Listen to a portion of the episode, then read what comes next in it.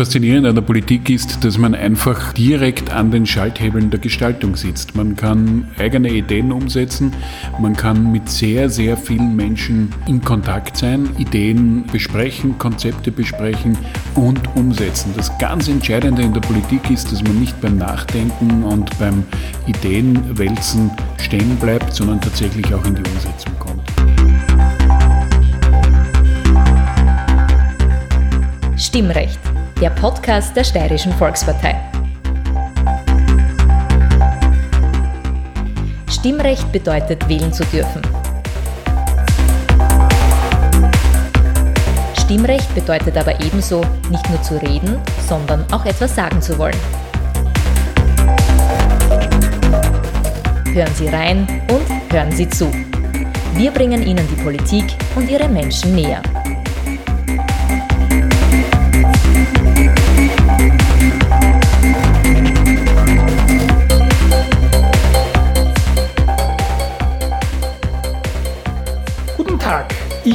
Peter Siegmund. Diesmal haben wir Landesrat Christopher Drechsler, verantwortlich für die Agenten Kultur, Sport, Europa und Personal, vor das Stimmrechtmikrofon gebeten. Er spricht über die Parallelen von Kultur und Sport, über seine persönliche Fußballpräferenz und die Wichtigkeit der Volkskultur ebenso wie über Rhetorik, Arroganz und die rauen Zeiten, zu denen es in der steirischen Landesregierung alles andere den reformpartnerschaftlich zuging. Und auch darüber, wie er nach seinem Abgang aus dem Gesundheitsressort die nach wie vor heiß diskutierte Causa Leitspital Liezen sieht. Liebe Hörerinnen und Hörer, herzlich willkommen wieder bei Stimmrecht, dem Podcast der Steirischen Volkspartei. Heute sitze ich im Büro von Landesrat Christopher Drechsler im Landhaus. Schönen guten Tag, Herr Landesrat. Grüß Gott. Danke, dass Sie sich die Zeit genommen haben, bei uns zu Gast zu sein. Sie sind mit 20 Jahren in die Politik gegangen, ist das richtig? Nun, das kommt darauf an, wie man es rechnet. Denn wenn man zum Beispiel die Verantwortung als äh, Schulsprecher oder Landesschulsprecher oder Landesobmann der damaligen Union höherer Schüler mit hinzurechnet, war es wohl noch ein wenig früher. Aber mit 21 Jahren wurde ich Landesgeschäftsführer des ÖAB. Davor war ich schon Landesobmann der jungen ÖVP. Also eigentlich kann ich auf eine gewisse Erfahrung zurückblicken. Was ist für Sie das Faszinierende an der Politik? Das Faszinierende an der Politik ist, dass man einfach direkt an den Schalthebeln der Gestaltung sitzt. Man kann eigene Ideen umsetzen, man kann mit sehr, sehr vielen Menschen in Kontakt sein, Ideen besprechen, Konzepte besprechen und umsetzen. Das ganz Entscheidende in der Politik ist, dass man nicht beim Nachdenken und beim Ideenwälzen stehen bleibt, sondern tatsächlich auch in die Umsetzung kommt. Und das ist etwas, was mir in der Politik sehr viel Freude bereitet, insbesondere seit ich in der Steiermärkischen Landesregierung Landesregierung sein darf. Seit wann sind Sie in der steiermärkischen Landesregierung? Seit 2014. Haben bisher welche Ressorts bekleidet? Nun zu Beginn Gesundheit, Pflege und Wissenschaft. Es sind dann das Personalressort hinzugekommen, dann das Kulturressort und seit der letzten Landtagswahl respektive seit der Zusammensetzung der letzten Landesregierung ist es gelungen, dadurch, dass unsere Regierungsmannschaft breiter geworden ist aufgrund des Wahlergebnisses oder aufgrund der Verhandlungen, dass ich nun die Bereiche Kultur einschließlich Volkskultur, Europa und Internationales, Sport und das Personal verantworten darf. Ich gebe zu, dass die Frage vorher, welche Ressource Sie bisher hatten, ein bisschen provokativ war denn es ist ja nicht ganz unbekannt, was Sie bisher landespolitisch gemacht haben. Aber sehr spannend ist es, dass sich immer mehr einbürgert, dass Sport und Kultur in einer Hand liegen. Einerseits gibt es in der Öffentlichkeit oft ein Gegeneinander Ausspielen von Sport und Kultur und andererseits ist das jetzt im Ressort gebündelt. Es ist ja nicht einzigartig, es ist ja im Bund auch so. Es ist im Bund so, bei Vizekanzler Werner Kogler. Es ist in Kärnten beispielsweise so, beim Landeshauptmann Kaiser und es ist in der Steiermark so. Und wir sehen jetzt gerade in der Bewältigung der Corona-Krise, dass es durchaus äh, strukturelle Ähnlichkeiten zwischen dem Kulturbereich und dem Sportbereich gibt. In beiden Fällen will man Publikum. Das war ein großes Problem jetzt in den letzten Wochen und Monaten. In beiden Fällen gibt es sehr viel ehrenamtliches Engagement auf der einen Seite, kleine Sportvereine wie auch kleine Kulturinitiativen und es gibt hochprofessionelle große Institutionen wie SK Buntigammer Sturm und Bühnen Graz. Also es sind durchaus strukturelle Ähnlichkeiten da. Und mir bereitet es jedenfalls sehr viel Freude, diese beiden Bereiche in der Landesregierung verantworten zu dürfen. Zumal man ja auch sehen muss, das sind Dinge, die wirklich für die Menschen wichtig sind. Das sind Dinge, wovon unsere Gesellschaft zusammengehalten wird. Kultur, Sport, da geht es ums Zusammenkommen, da geht es darum, Menschen Freude zu bereiten, manchmal auch weniger Freude, wenn einzelne Fußballclubs 0 äh, zu 4 oder 0 zu 6 verlieren, aber äh, andere spielen dafür ja 1 zu 1. Ohne jetzt genauer darauf einzugehen. Trotzdem noch einmal darauf zurückzukommen, auf dieses Faktum, dass Kultur und Sport in der Öffentlichkeit oft völlig differenziert wahrgenommen werden und eben oft die Argumentation auftritt, der Sport kriegt die Kultur nicht oder umgekehrt. Wie gehen Sie denn mit diesen Argumentationsebenen um? Dinge auseinanderdividieren und gegeneinander aufspielen ist definitiv nicht äh, mein politischer Ansatz.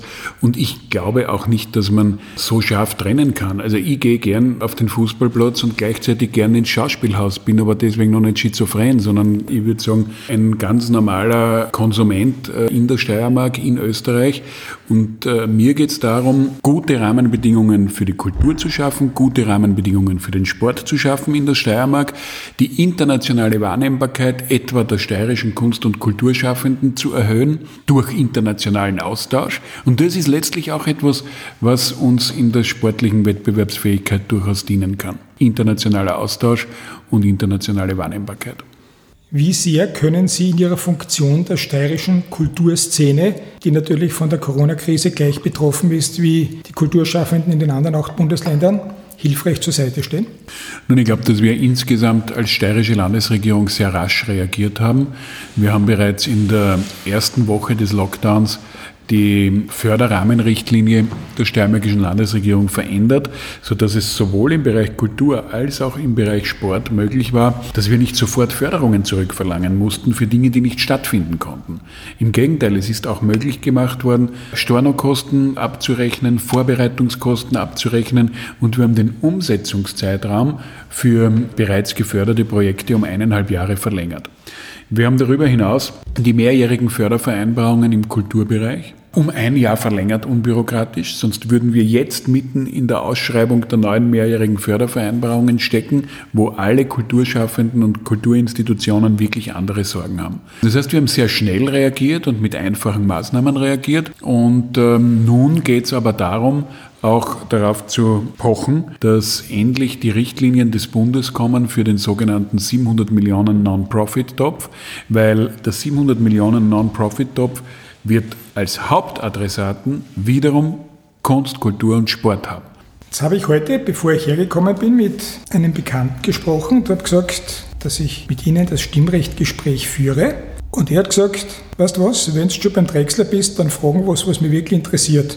Ich gebe diese Frage jetzt sehr gerne weiter, weil sie nicht ganz uninteressant ist. Es wird jetzt ein, ich glaube, 1000 Euro Mindestlohn für Kunstschaffende ventiliert. Ich glaube, es geht ungefähr um 1000 Euro, aber vor allem geht es darum, Kunstschaffenden eine Mindestsumme zur Verfügung zu stellen zum Überleben. Was ist ein Kunstschaffender? Ab wann ist man Künstler und ab wann wäre man oder wodurch wäre man berechtigt, eine solche Summe in Anspruch zu nehmen?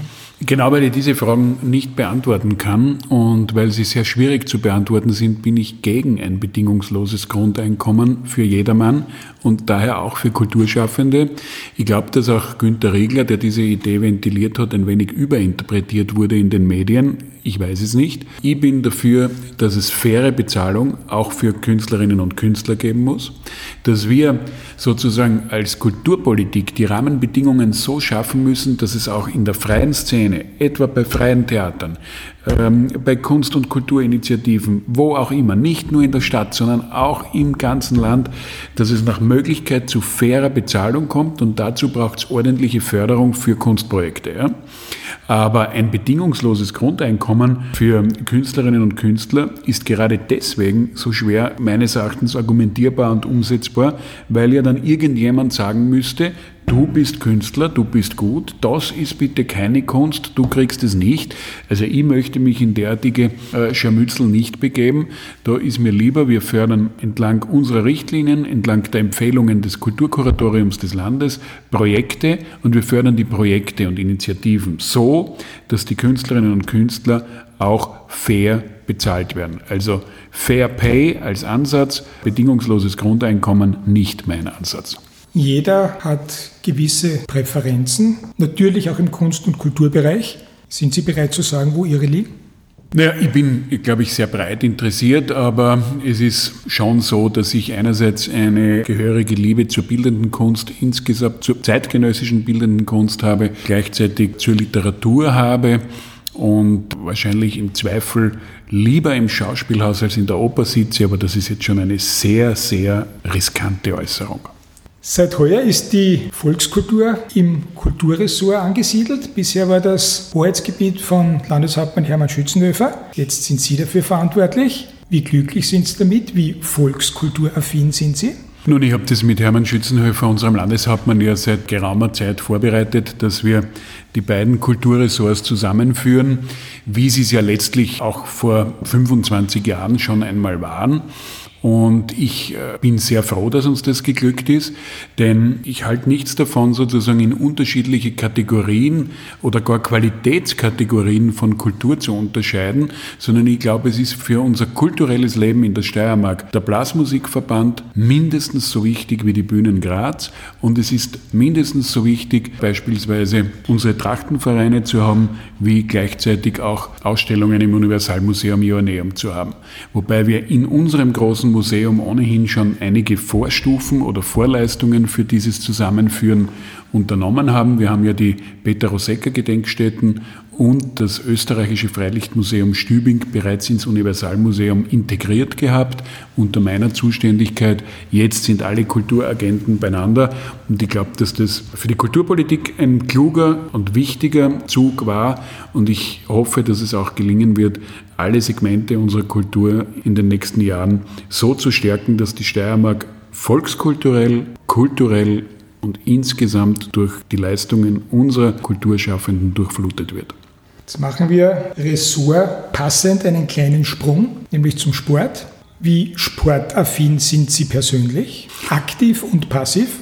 Also aktiv, ich will nicht übertreiben, aber ich glaube schon, dass ich eigentlich relativ regelmäßig und oft laufen gehe und ich mich auch auf den Bergen herumtummle.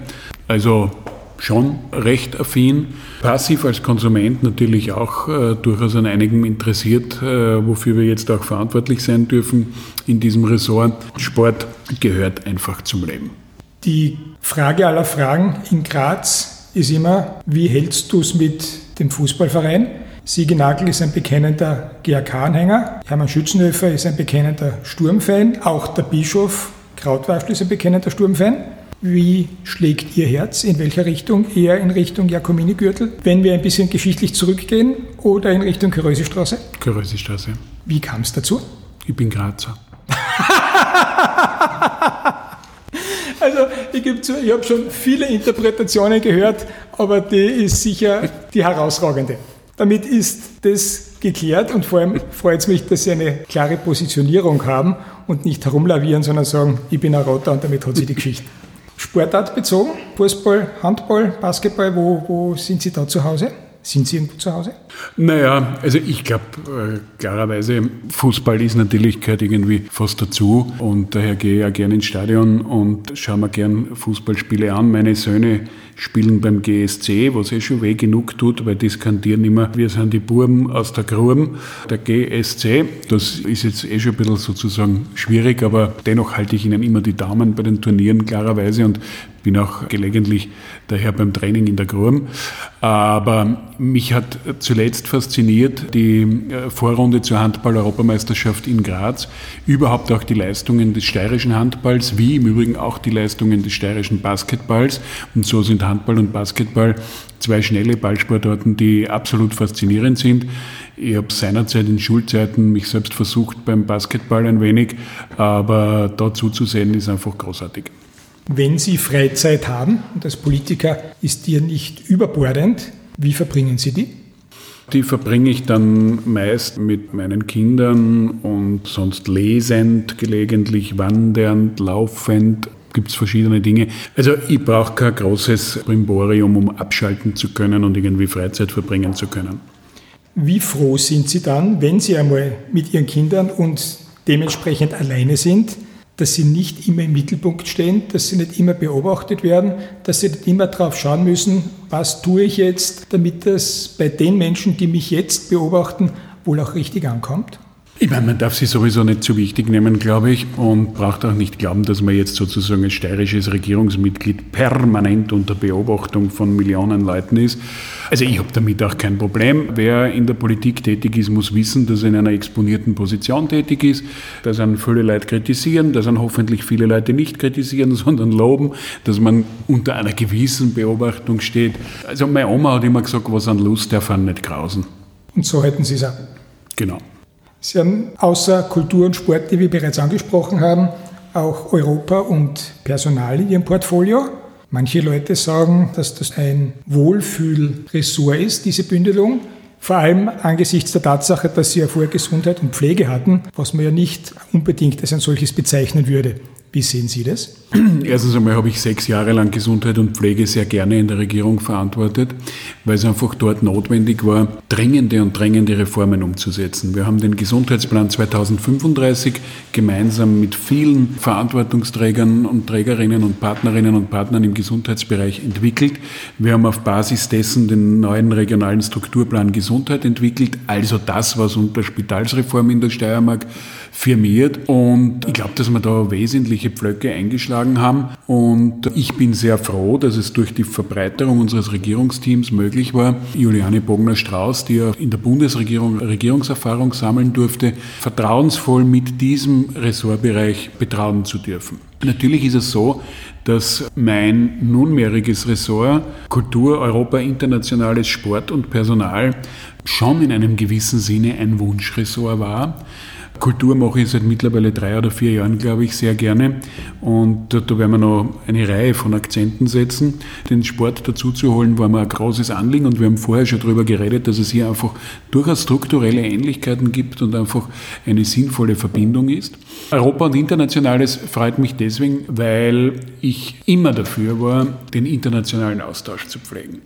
Man muss immer schauen, wird irgendwo auf der Welt was besser gemacht? Gibt es vergleichbare Regionen? Gibt es vergleichbare Projekte? Wie kann man voneinander lernen? Wie kann man internationalen Austausch pflegen? Wie kann man die Steiermark, die ja letztlich ein ganz kleiner Fleck auf der ohnehin kleinen europäischen Landkarte ist, ja, wie kann man unser steirisches Selbstverständnis, diese steirische Identität, wie kann man das auch nach außen transportieren und wie kann man hier sozusagen auch im Zusammenspiel der europäischen Regionen einfach an der Weiterentwicklung Europas einen Anteil haben. Das finde ich sehr spannend. Leider ist unmittelbar, nachdem ich in der neuen Zuständigkeit erstmals in Brüssel war, eigentlich das gesamte Leben eben ein wenig äh, zum Erliegen gekommen. Aber ich glaube, dass man da in Verbindung mit insbesondere auch dem Kulturressort einiges dazu beitragen werden in den nächsten äh, Jahren, dass der steirische Beitrag, der kleine steirische Beitrag durchaus wahrnehmbar wird im europäischen Gesamtgefüge. Und letztlich das Personalressort habe ich jetzt auch schon seit etlichen Jahren. Das ist natürlich etwas ganz Wesentliches, nicht immer im Fokus der Öffentlichkeit. Aber mein Gott, wir haben 7500 Mitarbeiterinnen und Mitarbeiter im Amt der Steiermärkischen Landesregierung und den Bezirkshauptmannschaften. Wir haben über 19.000 Mitarbeiterinnen und Mitarbeiter in der Steiermärkischen Krankenanstaltengesellschaft also mithin insgesamt über 25.000 Landesbedienstete. Damit sind wir mit Abstand der größte Arbeitgeber in der Steiermark und da muss man daran arbeiten, dass man als Arbeitgeber attraktiv bleibt, dass wir unsere Mitarbeiterinnen und Mitarbeiter motivieren, dass wir unsere Mitarbeiterinnen und Mitarbeiter im Interesse der Steirerinnen und Steirer gut aus, weiter und fortbilden. Noch einmal ein kleiner Rückblick auf Ihr Ressort, das Sie abgegeben haben, Gesundheit und Pflege. Eines der Leuchtturmprojekte, das noch immer ein solches ist, ist das Leitspital Liezen. Sind Sie froh, dass damit nichts mehr zu tun haben oder tut es Ihnen leid, dass Sie bei der Geburtsstunde dieser Idee dabei waren, aber ganz egal, wann dieses Kind zur Welt kommt, aller Voraussicht nach politisch dafür nicht mehr verantwortlich sein werden? Na, weder noch. Ich hätte mir diese Ressortzusammenstellung ja nicht ausgesucht, wenn ich dann plötzlich von Phantomschmerzen gepeinigt werden würde. Ich glaube, dass das Gesundheitsressort jetzt bei Juliane Bogner-Strauß in guten Händen ist und dass die Entwicklung, die wir mit wesentlichen Pflöcken eingeleitet haben, auch gut fortgesetzt und weiterentwickelt wird. Und insofern ist natürlich das Leitspital in Liezen ein wesentliches Projekt, aber es ist nicht das einzige im Rahmen des regionalen Strukturplans Gesundheit des aktuellen. Wir haben wenige hundert 100 Meter von uns entfernt eine ganz große Baustelle bei den Barmherzigen Brüdern in der Marschallgasse, wo wir auch das Zusammenspiel von Barmherzigen Brüdern und Elisabethinen völlig neu ordnen und die Barmherzigen Brüder in Eckenberg geschlossen werden. Wir haben Projekte etwa weiterhin im, im Großraum Graz, Hörgas Enzenbach, Hörgas, nicht mehr als bettenführendes Spital, sondern als Fachärztezentrum, Enzenbach als pulmologisches Zentrum weiterentwickeln. Wir haben in der Obersteiermark eine Reihe von anderen Veränderungen in der Vergangenheit gehabt, sodass man sagen muss, wir sind eigentlich Taktgeber der Strukturreformen im Gesundheitsbereich, viel beachtet außerhalb der Steiermark. Das ist gut, wenn man nach sechs Jahren Verantwortung in diesem Bereich sagen kann, ich glaube, wir haben da wesentliche Entwicklungen eingeleitet.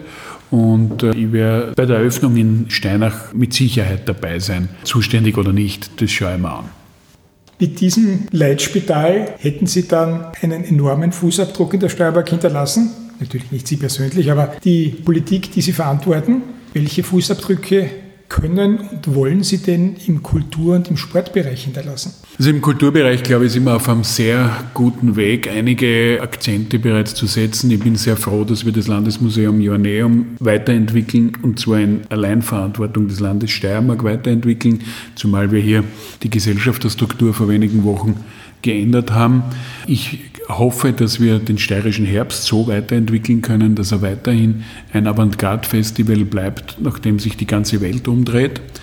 Und ich würde mich sehr freuen, wenn wir einfach die Wahrnehmbarkeit der steirischen Künstlerinnen und Künstler in der Welt stärken. Ja? Die Wahrnehmbarkeit des steirischen Kulturschaffens in der Welt stärken. Das ist das Entscheidende, ob wir diesbezüglich auch noch Festivals verändern, Festivals neu hinzufügen. Das werden wir in den nächsten Jahren ausarbeiten. Ich möchte jetzt einmal ein steirisches Kulturleitbild gemeinsam mit allen Initiativen und Kulturschaffenden in allen Regionen entwickeln. Das ist das große Ziel für die nächsten ein, zwei Jahre. Und ausgehend von diesem neuen kulturpolitischen Leitbild werden wir dann sehen, welche weiteren Fußabdrücke es geben wird. Im Sport habe ich dieser Tage einmal auf die Frage gesagt, ja, wo ist Ihre Vision? Weil ich habe ja auch bei der Gesundheitsreform auf die Vision relativ einfach geantwortet. Ziel unserer Reformen ist, dass die Steirerinnen und Steirer gesünder sind und länger leben als der Rest der Welt. Einfacher Punkt. Also sagen wir beim Sport, unser Ziel ist es auch, dass wir zu dem anderen gesundheitspolitischen Ziel sozusagen einen Beitrag leisten, weil das Sportressort ist für mich zu einem gewissen Teil die Fortsetzung des Gesundheitsressorts mit anderen Mitteln. Bewegungsland, viel Bewegung ist die wesentlichste Prävention und Gesundheitsförderung. Also ist das Ziel, dass die Steirerinnen und Steirer sich mehr bewegen als der Rest Österreichs. Und im Übrigen würde das in allen Bereichen wo steirische Mannschaften in einer Bundesliga spielen, wir Meister werden. Das werden Sie ja persönlich nicht wirklich beeinflussen können. Nein, da kann man höchstens zu den Rahmenbedingungen einen Beitrag leisten, im Übrigen Daumen halten und aber schon schauen, dass die Rahmenbedingungen so sind, dass beispielsweise unsere Bundesliga-Vereine einen guten Weg jetzt aus der Corona-Krise herausfinden. Jetzt haben wir sehr viel über Ihre politische Tätigkeit, über Ihre politischen Ambitionen gesprochen. Jetzt möchte ich noch ein bisschen auf Sie persönlich, auf den Menschen Christopher Drexler zu sprechen kommen. Sie sind ein anerkannt blendender Rhetoriker. Kaum einer beherrscht das, was man das sprachliche Florett nennt, so gut wie Sie. Sie haben es ja gegen den politischen Mitbewerber oft genug ausgepackt. legendär ist, wenn Sie den damaligen Landeshauptmann im Landtag als den derzeit amtierenden Landeshauptmann tituliert haben. Sie sagen natürlich, na, hat ja gestimmt, nicht? Wie sehen Sie das heute in dieser bestens funktionierenden Zukunftspartnerschaft? Dass Sie da manchmal zu rhetorisch wirklich feingeschliffenen Maßnahmen gegriffen haben, die aber natürlich wirklich wehgetan haben. Ich bin sehr froh, dass wir in der Landespolitik die Zeiten von Konflikt und Konfrontation überwunden haben. Das war der Zeit geschuldet. Ab 2003 ist der Ton in der steirischen Landespolitik ruppiger geworden. Zuerst war das Hauptziel Waltraud Klasnik. Wir waren im Landtag und ich damals als Clubobmann in der Verteidigungsrolle gegen zum Teil wüsteste Angriffe und Offensiven gegen ähm, Waltraud Klasnik und die Steirische Volkspartei.